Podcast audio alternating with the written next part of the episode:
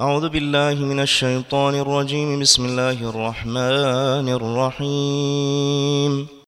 تلك آيات الله نتلوها عليك بالحق وإنك لمن المرسلين. صدق الله العلي العظيم. القرآن الكريم وهو المعجزة الخالدة لنبينا محمد صلى الله عليه وآله، كل آية من آياته فيها إعجاز، والمجموع أيضا كله معجز.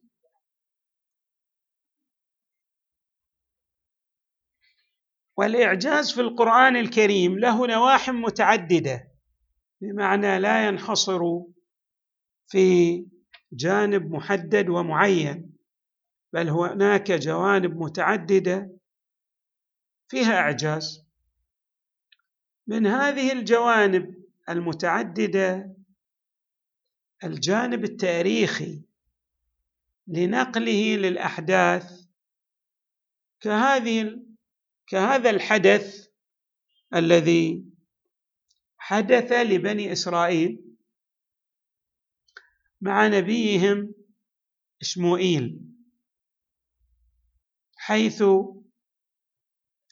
طلبوا منه أن يعين لهم ملكا أو قائدا عسكريا، وبالفعل هو طلب من عند الله تبارك وتعالى، أي النبي طلب من عند الله، والله هيأ لهم ذلك الملك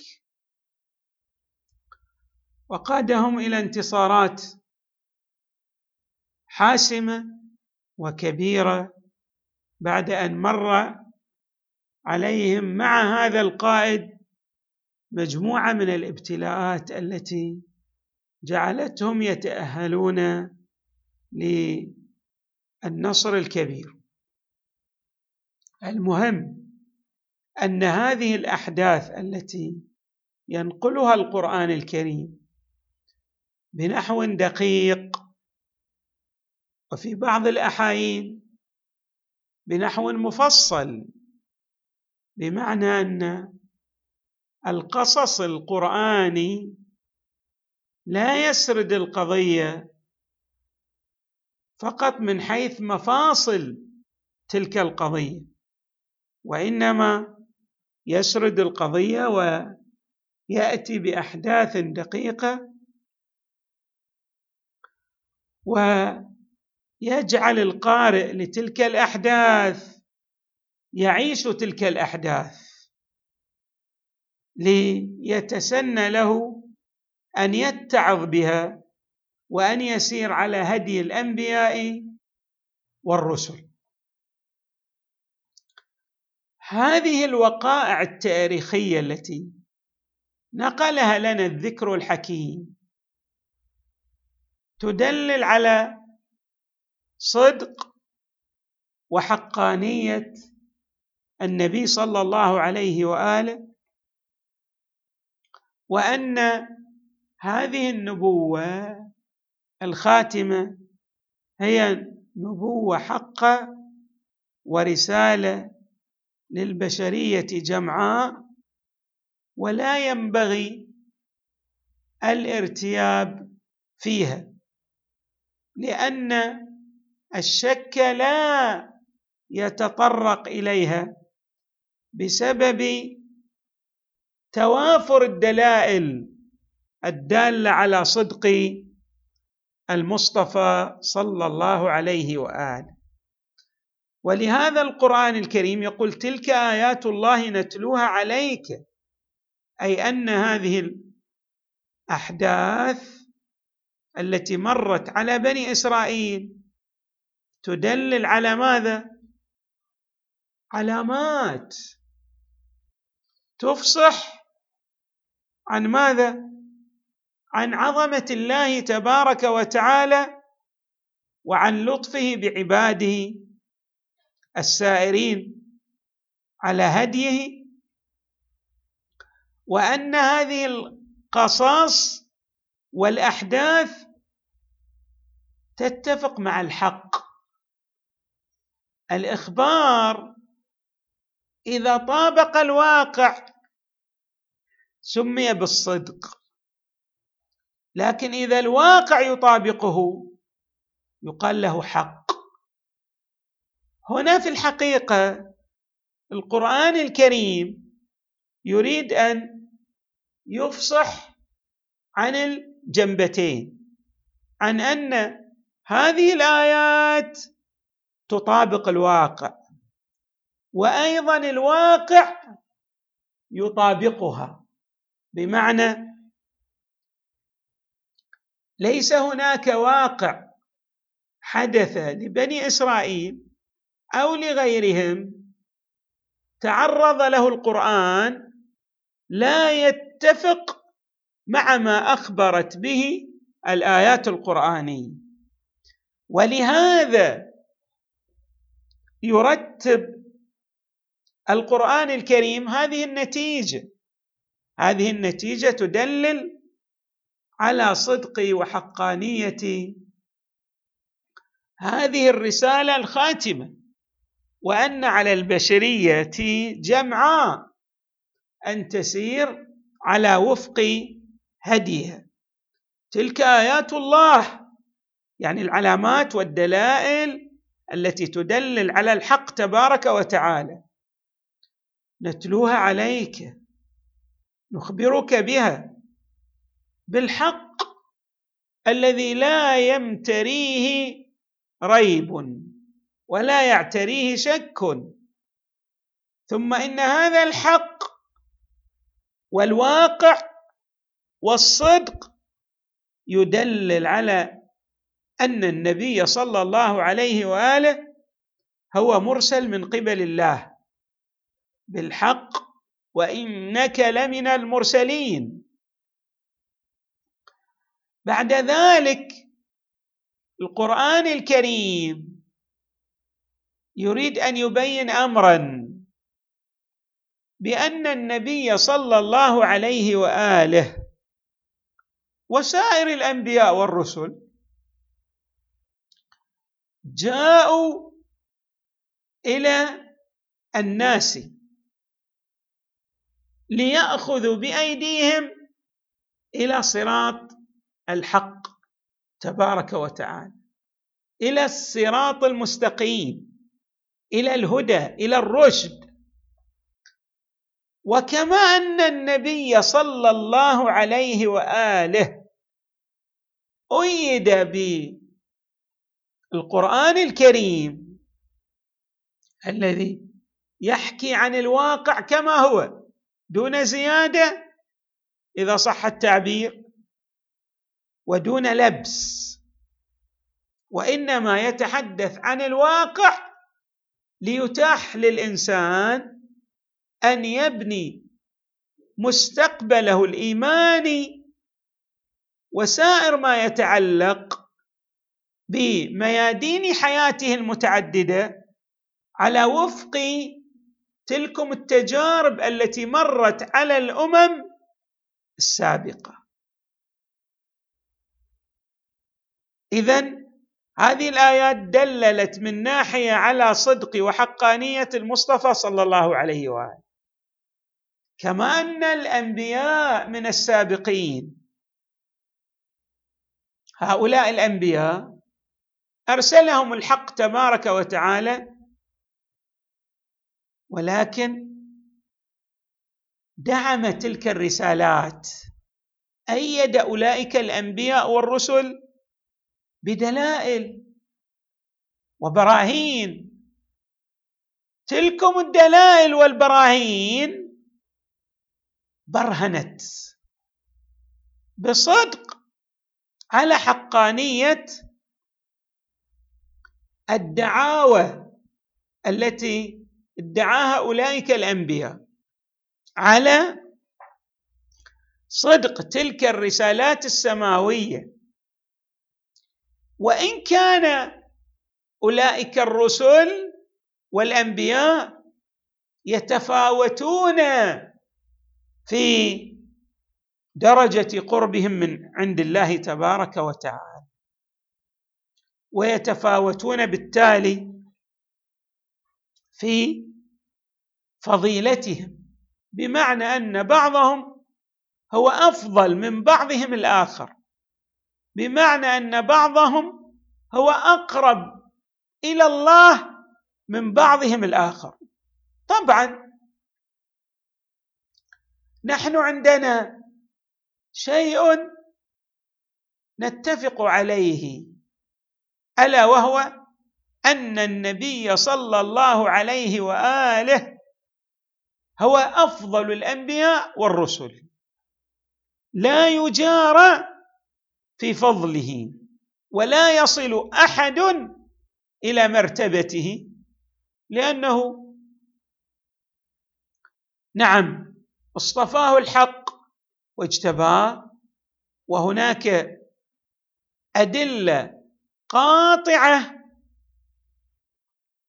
يفصح عن بعضها المتكلمون في مسفوراتهم الكلامية تدلل على أفضلية النبي صلى الله عليه وآله من بقية الأنبياء والرسل، غير أن البقية من الأنبياء والرسل أيضا كانت لهم مزايا، كان لهم أيضا ماذا؟ معاجز. ولذلك يربط الذكر الحكيم بين حقانية هذه الرسالة، رسالة الإسلام، وصدق النبي صلى الله عليه وآله مع حقانية الرسالات السماوية التي تقدمت على رسالة النبي صلى الله عليه وآله. انظروا إلى هذه الآية: تلك الرسل فضلنا بعضهم على بعض، منهم من كلم الله ورفع بعضهم درجات، وآتينا عيسى ابن مريم البينات وأيدناه بروح القدس. نريد أن نفهم هذا المقطع من الآية. من الواضح كما أشرنا أنه يوجد تفاوت في الفضيلة والقرب من عند الله تبارك وتعالى، وقد أشارت طائفة من الروايات التي تتحدث عن المواهب والعطايا العلمية التي أفاضها الحق تبارك وتعالى على أنبيائه، بأن هذا النبي مثلا لديه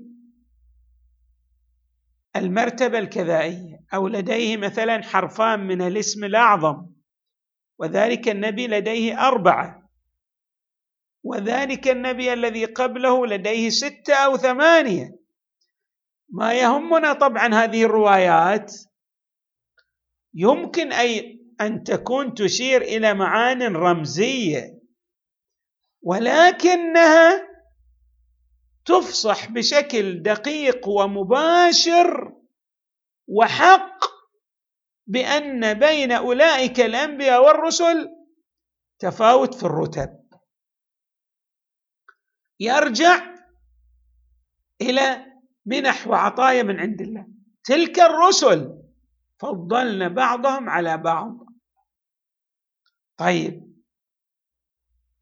القرآن يطرح لنا طبعا هنا بعض المفسرين تصور أن تلك الرسل يعني الرسل الذين ذكروا في هذه السورة، ولكن الصحيح أن جميع الرسل بينهم تفاوت في الرتب، يعني أن بعضهم هو أقرب إلى الله من بعضهم الآخر وعنده رتبة أقوى أو أكبر من بعضهم الآخر.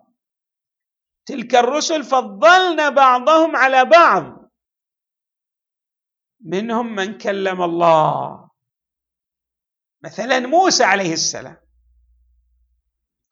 وهو من الأنبياء الذين نعم ذكره القرآن الكريم مرات متعددة لأهمية الأحداث التي عاشها هذا النبي العظيم موسى من ناحية، ولما فيها من الدروس والعبر للأمم الأخرى التي ستقرأ هذا التاريخ لتستفيد منه. تلك الرسل فضلنا بعضهم على بعض، منهم من كلم الله. من الذي كلمه الله؟ هو موسى عليه السلام. موسى كليم الله، وطبعا هذه رتبة، وكلم الله موسى تكليما، هذه رتبة عظيمة جدا. وإن كنا نعتقد بأن الكلام عندما نقول وكلم الله موسى تكليما، الكلام ليس ككلام العبد مع أخيه العبد، تعالى الله عن ذلك علوا كبيرا.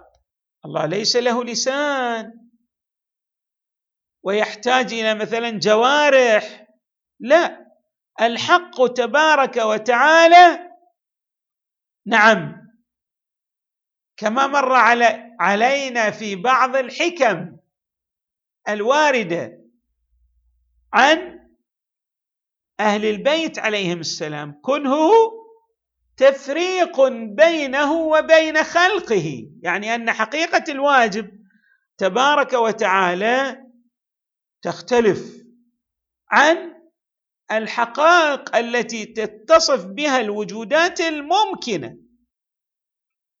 ولكن نعم ليس معنى ذلك أن الله لا يدرك بوجه من الوجوه. الله نحن نعلم أنه هو الخالق المبدع لهذا الكون، وليس معنى ذلك أن ننكر الكلام، لا، الله تبارك وتعالى مثلا يخلق الكلام في الشجرة، فتتحدث الشجرة بقدرة الله مع موسى، وهذا الكلام ينسب إلى الله على نحو التشريف، وإلا الله ليس له ماذا؟ لسان ولاهات، وبالتالي نعم يتحدث كما يتحدث سائر المخلوقات، تعالى الله عن ذلك علوا كبيرا. تلك الرسل فضلنا بعضهم على بعض، منهم من كلم الله بعد ورفع بعضهم درجات. قد يقال هنا رفع بعضهم درجات إشارة إلى هذه الرفعة أيضا، كأن الله تبارك وتعالى مثلا رفع إدريس مكانا عليا، مكانا مرتفعة، مكانا سامقة، ورفع بعضهم درجات. وآتينا عيسى ابن مريم البينات، يعني هناك أيضا كما قلنا آيات، دلائل، معاجز أيد بها عيسى، كإحياء الموتى، إبراء الأكمه والأبرص. هذه الدلائل القرآن الكريم ماذا؟ أي يسميها وآتينا، ورفع بعضهم درجات، وآتينا عيسى ابن مريم البينات، يسميها بينات. لماذا يطلق عليها القرآن بينات؟ لأن كل آية منها فيها الكفاية للتدليل على صدق وحقانية المسيح عليه السلام، وأنه نبي من عند الله تبارك وتعالى. وآتينا عيسى ابن مريم البينات، يعني كل آية بينة من البينات. بعد أكثر من ذلك يتحدث عن عيسى، وأيدناه بروح القدس. مر علينا تفسير معنى القدس، هل هو روح الإيمان، هل هو الملك العظيم جبريل عليه السلام؟ تحدثنا في ذلك فيما سبق في هذه السورة. هناك رأي يدلل على أن روح القدس يشمل هذه المعاني التي طرحناها، يعني يمكن أن يكون هو جبريل عليه السلام، ويمكن تلك الدرجة من الإيمان أو من تقوى الله والقرب من عند الله تبارك وتعالى من يتاح له أن يصل إلى تلك الدرجة فقد أيد بروح القدس. وآتينا عيسى ابن مريم البينات، هذه أكثر من بينة، إحياء الموتى بينة، إبراء الأكمه بينة، وكذلك إبراء ماذا؟ الأبرص. وكل هذه البينات والدلائل تحققت لعيسى عليه السلام بإذن الله، لو لم يأذن الله تبارك وتعالى لما تحرك شيء في هذا الوجود. منهم من كلم الله ورفع بعضهم درجات، وآتينا عيسى ابن مريم البينات وأيدناه بروح القدس.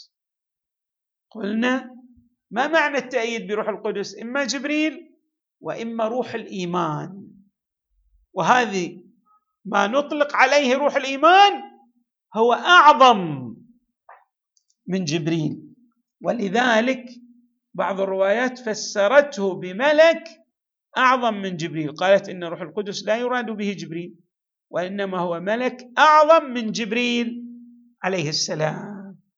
وصلى الله وسلم وزاد وبارك على سيدنا ونبينا محمد وآله أجمعين الطيبين الطاهرين.